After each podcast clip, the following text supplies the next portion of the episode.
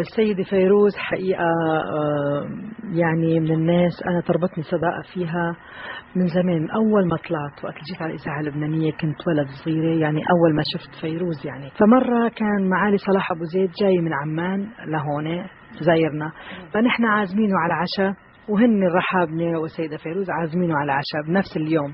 فهو انحرج وبده يسافر تاني يوم. فقبل عزيمتنا وقبل عزيمتهم هن. فإجا على أساس أول الليل لعنا ويأكل نص عشاء عنا وبعدين نص عشاء الثاني بكفيه عند السيدة فيروز والرحابنة فهو اجى يظهر بكير قلت له عمو سهار بعد سهار تيحرز المشوار. قال لي آه، وقف هيك على الباب. طبعا أبوي ووالدتي وأهلي كلنا واقفين. قام أخذ الورقة وقلم دغري كتب على بذكر على علبة الدخان اللي معه كتب دغري هيك. قال لي عمو قال لي هادي هاي هاي شغلة جديدة هاي. سهار بعد سهار تيحرز المشوار.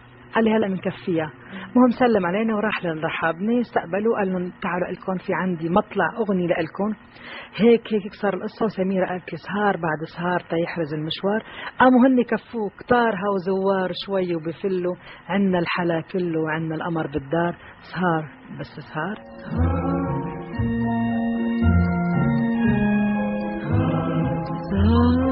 بعد سهار يحرز المشوار سهر بعد سهر يحرز المشوار كتار أو زوار شوي وبيفلوا وعنا الحلا كله وعنا القمر بالدار.